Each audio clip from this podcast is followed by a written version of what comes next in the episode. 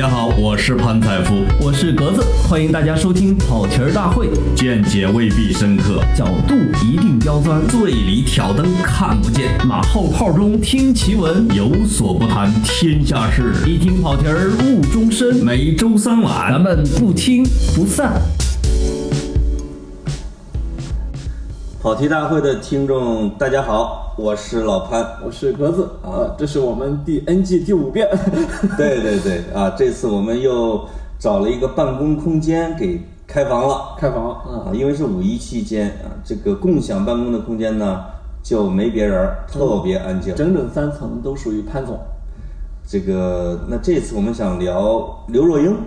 对啊，刘若英呢是当然是一个是是你年轻时候的女神是吗？那这不是啊，我的我的女神都是啊小时候的啊，都是大肉蛋儿，我们俗称大肉蛋儿。啊，就这个就是邱淑贞老师啊，朱茵老师啊，这演《金瓶梅》的杨杨杨杨思敏杨思敏啊，那这这那是日本人。嗯啊。这个，那我们还说到文艺话题啊，文艺话题，我们不能说《金瓶梅》都在说什么呢？啊，这个刘若英呢，因为一直在唱歌，唱的各种，而且是文艺范的歌曲。后来啊，后来啊，跟陈升的师生的这种，这叫什么姻缘，也是也是广为人知。对，所以他，我觉得积累了大量的话题素材，包括他的他主演《少女小鱼》，他的导演是张艾嘉。所以她基本上重走了张艾嘉的道路，对吧？这还说不是女神，这些我们怎么都不太了解啊？那你太小了，作为九零后，她唱歌的时候你还没出生。没有，我其实觉得这这个像刘若英这样的明星啊，就属于很多年里面，可能大家都多多少少带有一点给她还票房的这种感情的艺人。对对对，就是。他因为他也没有太多的商业化，对，他经常的以这种纯文艺范儿出现，呃，陪伴了大家的整个青春期，还捧红了“奶茶”这个词儿，没错，嗯，他现在等于就拍了一个电影叫《后来的我们》，嗯，也是借用他自己后来这个元素，这实际上也是一个 IP 电影吧，没错，就像高晓松的那个《同桌的你》，嗯，啊，但是我看也很多网友说《同桌的你》这个，以后咱俩就拍一个《同房的你 》，同房的你，对。这同桌的你呢，就是质量可能也一般，但是呢，因为有同桌的你的这首歌的大的积累，它票房很好啊。这个据说是投入产出比最高的电影之一。嗯，那后来的我们现在基本上这个路子也成功了。嗯，起码第一天成功了吧？第一天都接近三亿的票房，这可是文艺小片儿啊。然后给退回退回去多久？退回去一个一个多亿是吧？呃，退回去了百分之十几吧。啊，没没那么多，嗯，因为他这个叫预定看的那一个多亿，嗯嗯的，这个但是花钱买的又退的是一千多万，但是给这层文艺范儿蒙了一层灰，就是这个所谓的刷票行为，而且是全新版本的刷票行为。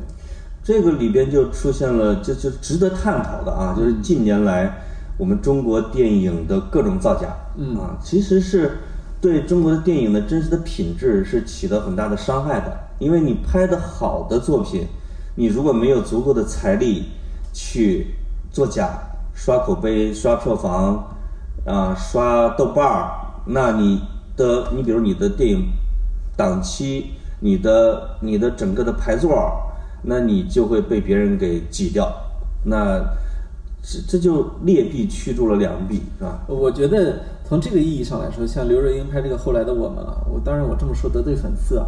不能算文艺片，这是这是为什么？这是非常地道的呃商业片。呃，为什么呢？它有非常明确的商业元素和它非常明确的炒作路径以及它的目标受众。呃，我觉得这已经不能算是我们传统意义上的文艺文艺片。我们看过很多的文艺片，就是现在有一个中国电影有一个现象，其实就是我不管你是文艺片还是什么片。还是什么爱情片，我全部进行商业化的操作。没错，就是从刘若英的角度来呢，比如说她写了一一篇小说，她以这个小说为底本，以她自己的一首歌啊为 IP，对，做了这样的一个片子，来向自己过去的可能曾经一段虚构的或者真实存在的恋情来进行怀旧。那从这个出发点，可能它是个文艺片，而且我没看啊，我但是我看了大量的影评。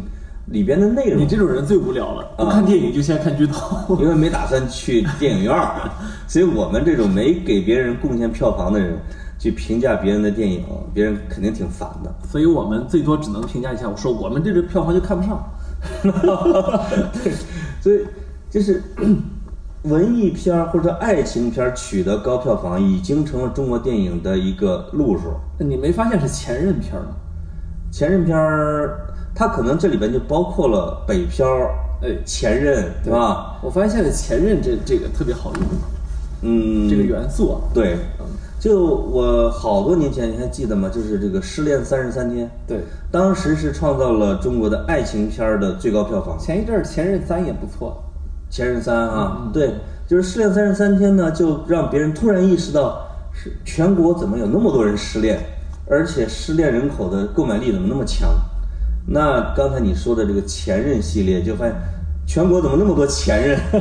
呃，我觉得这个有多少失恋，可能就得有多少前任吧。没错，啊，呃而大家对前任的感情是更加复杂啊，都愿意去吐槽、去他们。讲一讲你青春期的故事，呃，我没有青春期，是吧呃，让我们来聊电影，让我们来聊电影啊。哎，他们中年人就套不出话来，就你觉得这个刷票房啊，就是说买票房又退票的这个行为是谁干的呢？我我我觉得啊，纯粹属于这个现在这么说就是事先声明诛心之论啊。嗯，我觉得是一个比较明显的呃叫什么经纪人和粉丝经济，那你觉得就是就是我明星做的？我认为是明星做的。怎么会安到经纪人头上呢？那那有可能有那明星可以把粉丝组织起来，嗯，粉丝的粉丝当然现在自组织很厉害。嗯我那天在那个日坛公园儿看的那一排银杏树，低下头一看，呵，吴亦凡二十七岁生日纪念。对，吴亦凡的大规模的各种纪念全都没错，有。没没错，没错。所以我就说，现在这个粉丝经济啊，跟我们成长的的年代已经不太一样。你看，我还是八零后呢，八零末了，但是我得说，现在的粉丝经济已经远远的超出了我们那时候可以想象的范范围了。你小时候有没有买过那些明星的贴画？呃，我买过他们的海报，买过他们的唱片。你就是粉丝。对我，我就说我们那时候粉丝仅仅限于这个范围，现在我们的粉丝数量多了，有钱了，可以为他在互联网好手段为他在好莱坞 买飞机是吧？买飞机在天上飞，然后可以为他命名行星啊，可以在这个纽约时代广场大屏祝他生日快乐。对，有一天我特逗啊，我从那个呃首都机场 T 三航站楼出来，我一看，怎么那么多人在那在那挤着一个人，我就想说，哎，就在那个漫咖啡，我就想说谁呀、我就凑热闹看去了。咱们嘛爱凑热闹，结果看半天我根本认不出这这人是谁来，于是我就拍了照，发给了各种认识这个的，结果呢，人家就跟我说了这个明星的名字。过了十几分钟，这帮人又围着同一个人，又又从电梯下面又上来了。我说干嘛呢？后来再一搜这个人的名字，空格首都机场，空格虹桥机场，全部都是他在机场被粉丝围堵。所以我就在想，这应该是经纪人有有规模的组织了粉丝。反正我跟你的观点倒是不太一样啊，就是如果粉丝一般会有粉头儿去组织，叫粉丝的头儿，对。粉头儿，他们去组织去刷票啊，或者说去锁场啊。没错，但是这一次在全国范围内里边一千多万，而且呢，最整齐的是在电影开开映之前突然间退票，就是粉丝是不屑于再把钱给要回来的。谢宇之前粉之前你你记不记得粉丝锁场，就是一张电影票锁锁一整场那个，嗯他还他其实还是斤斤计较，因为他也是普通人，钱没没有就是他展现出来的那么多。但是他的组织化的行为就不会这么七叉叉，就是你你你你那那那这那这是你不了解了。那之前 TFBOYS 啊，这怎么漏了名字？在这个长沙录节目，你看我是从那次他们的 TFBOYS 这三个人啊，嗯，他们的粉丝之间忽然开战，让我才意识到，哦，原来一个组合都可以形成四种类型的粉丝。是的，就是这三个人分别有一个大规模粉丝团、嗯啊，至少四种，然后有粉整个团的，有粉其中俩的。他他们后来告诉我说，这完全就是军团，就是会有一群、二群、三群、四群、五群、六群这么组织性、纪律性特别的严明。是啊，这也是我们就找了一个特别牛的代言人，嗯。马上要出街了，呃这这个就不告诉你是谁了，是吗？这是我们公司找的。你你就偷偷粉丝给我力量是，我很崇拜他们哦，是吗？对对对，没有，我就我就说这个有粉丝组织和没有粉丝组织之间啊，有一个什么样的重大差异呢？就我刚说我在 T 三环站楼看到那那个明星被一群人围着嘛，嗯，结果那群人下去之后，你猜我看到谁上来了？嗯，高晓松，穿着一大裤衩一背心儿，没有一个人理他，对。自己在那玩手机。高晓松的叫听众，对。不叫粉丝。那你想，呃，高晓松的粉丝基础可比那个明星要大一些啊？那未必。呃，真的大，因为你高晓松属于知名度，高晓松的知名度肯定高，但是呢，真的一个人都没有围着他，嗯，这就是我我觉得这是一个相对正常的一个情况。就是没有流量的粉丝就等于瞎胡闹。哎，你有一些这个年龄比较大的啊明星，知名度很高，嗯，但是他没有死忠脑残核心粉儿，就是这个是其中的一个他当年培养的粉丝不是这一挂的，呃，或者说，对他其实他在年轻的时候，他是一个写歌的，你知道吗？他后来他开始讲这种知识的时候，就就就培养不了那小年轻粉儿。真正的粉丝是在这个他的流量峰值的时候，愿意为他去做一切的那些人。他主要是没有肉体吸引力，这是一个很大的问题。但是跟我我我跟你观点不太一样的是，我认为还是机构在做这件事儿。这个机构呢，就一定是利益相关方，因为粉丝如果去做了啊，他会压抑不住内心的兴奋，他会在各种的社交媒体露出端倪。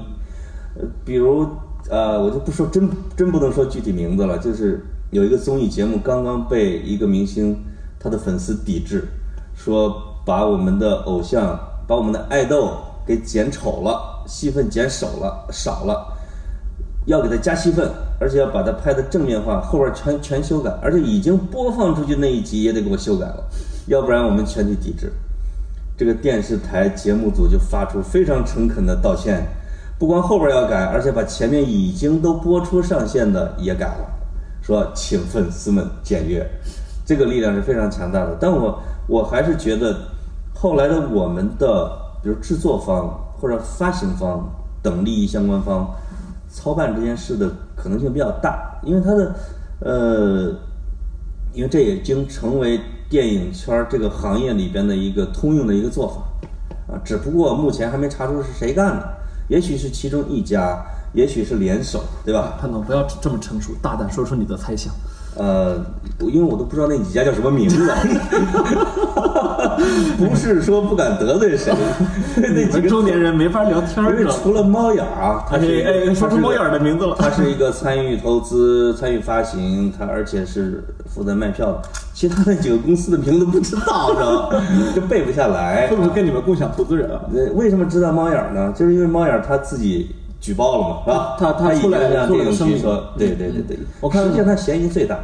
广电总局也出了一个声明，就是证实了这个事儿是真的，就是真的存在着大量的票房盗这窃。肯定是真的，嗯，而且在这个里边最大的受害方啊是两个，一个是跟后来的我们同档期的其他电影，对包括徐峥老师的《幕后玩家》，哎，结果他蹭了一下热点，说后来的我们的幕后玩家究竟是谁，就把他这个电影名字给蹭上了。你觉不觉得这是幕后玩家的公关团队干的？这个我前天刚看了一个综艺《向往的生活》，嗯徐峥为了推销自己的电影，跑到这个《向往的生活》去录制节目，而且自毁形象，因为他一根头发都没有。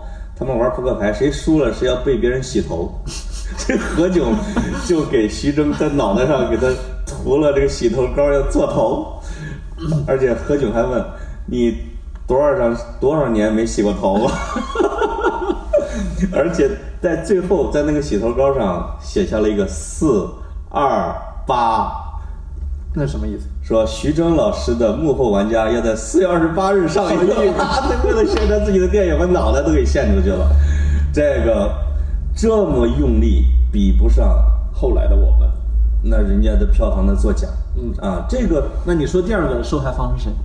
第二个受害方是电影院，嗯，是院线呀、因为院线在最早的时候，它是最强势的一方，就是谁掌握了渠道，谁就掌握了票房。没错所以他给谁排多少片子，给谁不排片子，就决定了这个电影你到底卖的好不好。结果现在这个优先权被售票平台给抢去了。这个就等于什么呢？我们就互联网界就等于会叫降维打击。嗯，本来院线是掌握着整个的票房的数据和发行的渠道，没错，那后来像猫眼、格瓦拉、什么淘票票、时光网这些网上的售票平台已经把流量全集中在线上了。没错，就是他们已经把百分之八十以上的观众的这个叫购买的渠道的习惯给转移到了这些网站上，这种平台。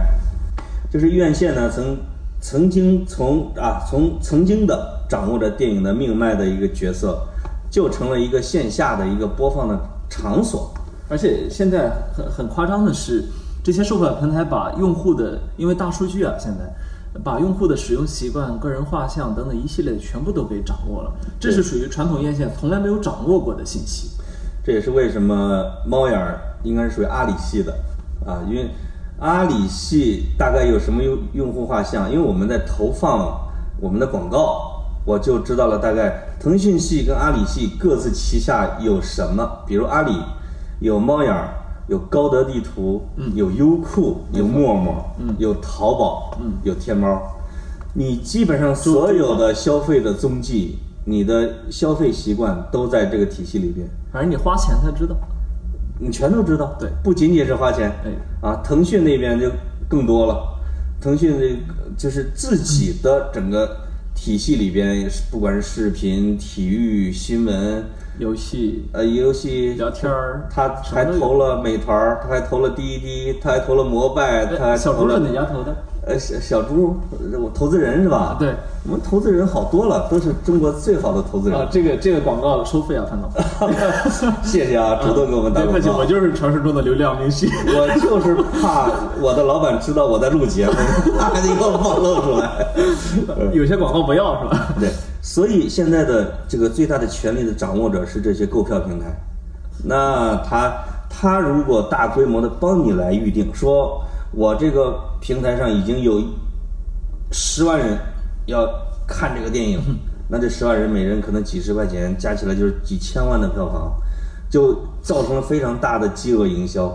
就很多人说啊，怎么那么多人预定，怎么那么多人想看？因为他有很多想看，他们就会去排队。那潘总，所以这一次大概遵从的就是这样的一个套路。那你觉不觉得有第三个受害人？就是观众吗？刘若英。刘若英是有可能。你觉得她是不是受害人？刘若英在经济上是受益人。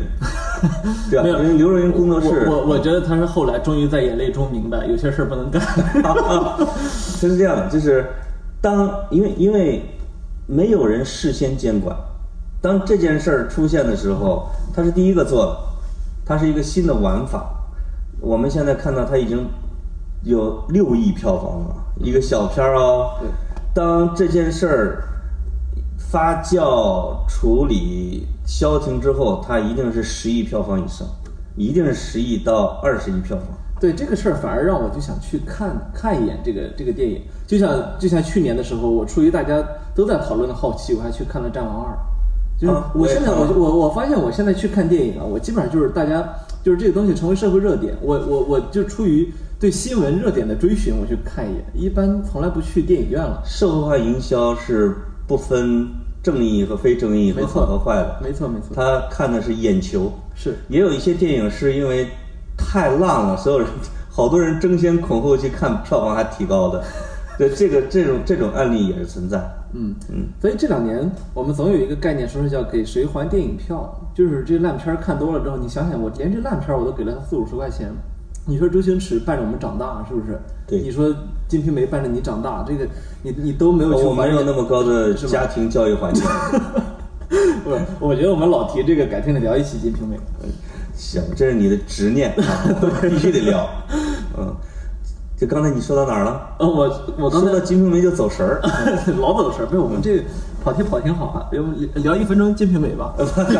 接着接着前边的啊，呃，说欠谁电影票？对，实际上我们已经这个给周星驰啊还了很多电影票，是因为我们以前看，比如说《大话西游》啊，很多是通过网络是免费看的，都是盗版啊，我们觉得欠他一张电影票。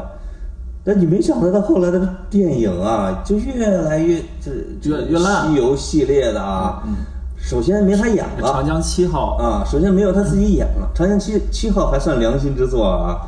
这再往后，这美人鱼很大的票房，这这西游一一大堆，而且它引发了各种西游题材的大 IP 电影。那我们觉得已经还都还够了。刘若英呢是欠我们欠她电影票吗？我们凭什么欠她电影票呢？欠欠他唱片票，我们 然后用电影票还的。我们是听过她的盗版是吗？对，听的从来没有正版。我们在 你买过后来的正版正版片吗？正版碟吗？我也不会去专门去听。嗯，我们在电影这个卡拉 OK 里边去听，估计这个卡拉 OK 的公司 不一定交了版权费。你听的，你听的，呃，你唱的 K 都是那个上面显示繁体字的，是吧？什么环亚唱片？呃，我听那可能是穿着比基尼的女郎在沙滩上走来走去的那种版本，都是那个版本，叫万利达什么之类的啊，人是重新配的，人家是是啊，所以这你，所以你欠的是人家的票房是吧？比基尼女郎呢？欠刘若英票房，没有理直气壮的批评。确实，这个电影已经有确定无疑的存在这种造假。我不知道现在，当然跟跟你比，我这年龄还算小啊。但是我不知道为什么，随着年龄越来越越大，我越来越愤世嫉俗，你知道吗？就是我经常，我经常觉得，就是你你看一眼，你打开这个什么猫眼儿，你就看看最近的电影，打开美团看最近所有上映的电影，你心里想，这都什么玩意儿？猫眼的评分跟豆瓣是完全不一样的啊，就是。豆瓣以前还是呃，我上大学那会儿啊，你觉得还是非常重要的一个参考。现在打开豆瓣儿，首先评分呢经常被刷，这个是这也没办法，这个不怪豆瓣儿。我们之前好像专门的悄悄聊过。那还有一个问题就是，你看豆瓣下面的影评没法看。以前的时候我印象特别深，比如说。詹姆斯·卡梅隆的那个《阿凡达》第一次上映的时候，豆瓣网友就会直接指出来说，这是卡卡梅隆的意识形态情节，就是他对共产主义的这个，那他他本身本人他是一个共产主义者，他的意识形态情节体现在了电影中等等。你看这还是正儿八经的影评，对吧？你下面都是什么玩意儿？都是你感觉都是流量明星带来的粉丝。呃，但是他这样就是。豆瓣儿已经是目前啊中国最良心的一个电影评分平台了，因为就是瘦死的骆驼还是比马大。它现在已经成了一个小众平台，也就是说是文艺青年的评分平台。所以你会看到，豆同样一部电影，在豆瓣上评六分，在猫眼上是九分，基本上这个都是三分的差距。反对，为什么反对呢？因为豆瓣以前是文艺青年的聚集地，现在可不是。它就跟一开始的时候，知乎是偏精英的，现在你可以，你还可以大致把它定义为一个偏精英的网站，但是基本上没法看，打野没法看。豆瓣也是一样的，它是看上去气息还是文艺的，还不像猫眼那么大众化，但是它只是，但是它本身的文艺色彩已经完全。但豆瓣它，我我觉得它还是没有完全沦陷，啊，就是有刷的这种行为，也有人为的打分儿，但是从机制上你要看啊，就是。他比如说他一千个两千个打分，可能让他能提高那么零点一分。对啊，你你你你需要你目前他因为他不那么纯，你需要撇掉一些明显的是属于水军干的那种评论，但是在一些长评论和有质量的短评里面，你还是能看到对这个电影比较真正的一个看法。呃，我的意思倒不是说豆瓣这个网站变了，因为阿北一直在那儿，在他这个整个机制也没有太变化。我的我的意思是中国网民变了。中国的网民数量大了吧？啊，基数以前有门槛，以前有门槛，有技术能力的那些人才能上网。没错，现在大家拿个手机随便就能刷，对吧？没错，嗯，所以其实目前啊，就是呃，猫眼儿这一类的购购票平台已经成了这个制作方和发行方最重视的第一平台，就是普通大众那个是关系到票房的成败，而豆瓣是一个口碑的发酵地，没错，他们也很重视。但是呢，它已经不是一个决定性力量了。嗯啊，刷顺带刷啊，也会投一部分钱在这个平台上去找水军、找活粉去做啊。但是他们更重视的是真金白银那一块的收益。对，嗯，其实电影呃还算是相对来说，因为它是呃大众流行文化的一部分，所以说服力可能还不是特别强。你看豆瓣的那个阅读啊，因为我我我常年买书，经常需要去参考几个网站的书评。你看豆瓣阅读这些年给我的感觉叫痛心疾首，就是说以前的时候，你通过豆瓣下面的评论，你可以看得出来啊，这个书值不值得买，或者是有时候你读完一本书觉得特别好，然后你想去找共鸣，像我最近读了黑塞的《荒原狼》，我上去找共鸣，找不着，你知道吗？就是就是什么意思呢？咱们也不是说吹啊，就是就咱们这个水平，上豆瓣上你就看不着能够教育咱们的书评，这个就很奇怪。那我的那本书。我 我的那本书下边三十多个评论都很真实啊。呵啊，哎呦，都都是濮阳人写的。我的水军都没刷，怎么都没注意到呢？都很真实，这本书写的很一般啊。所以我对豆瓣还是很尊敬的。你只要没花钱的，都都这么说。没有，我后来都干脆去什么亚马逊上去看书评。为什么去看？因为他实际实际买过的人和上去和上去装装样子的人不一样。因为亚马逊是一个落寞的贵族范儿的网站。哎，他但但那个他所有的用户都实际买过了，嗯所以他反而你觉得哦，有一些比较有有参考价值的观点。是，就是中国电影的这种造假史，还是真是各种奇形怪状。我甚至有点都怀念我小时候看少林寺。那少林寺当然我们农村是不要这个电影票，是吧？就在村里边放，因为村里边要会给这个电影放映员给他钱。城里边的可能一毛钱、一毛五，就一遍一遍的，有人看十来遍那种。到后来我们到城里边去看什么呢？我看的第一个《红高粱》，而且儿童不宜，就是未成年人不得入内。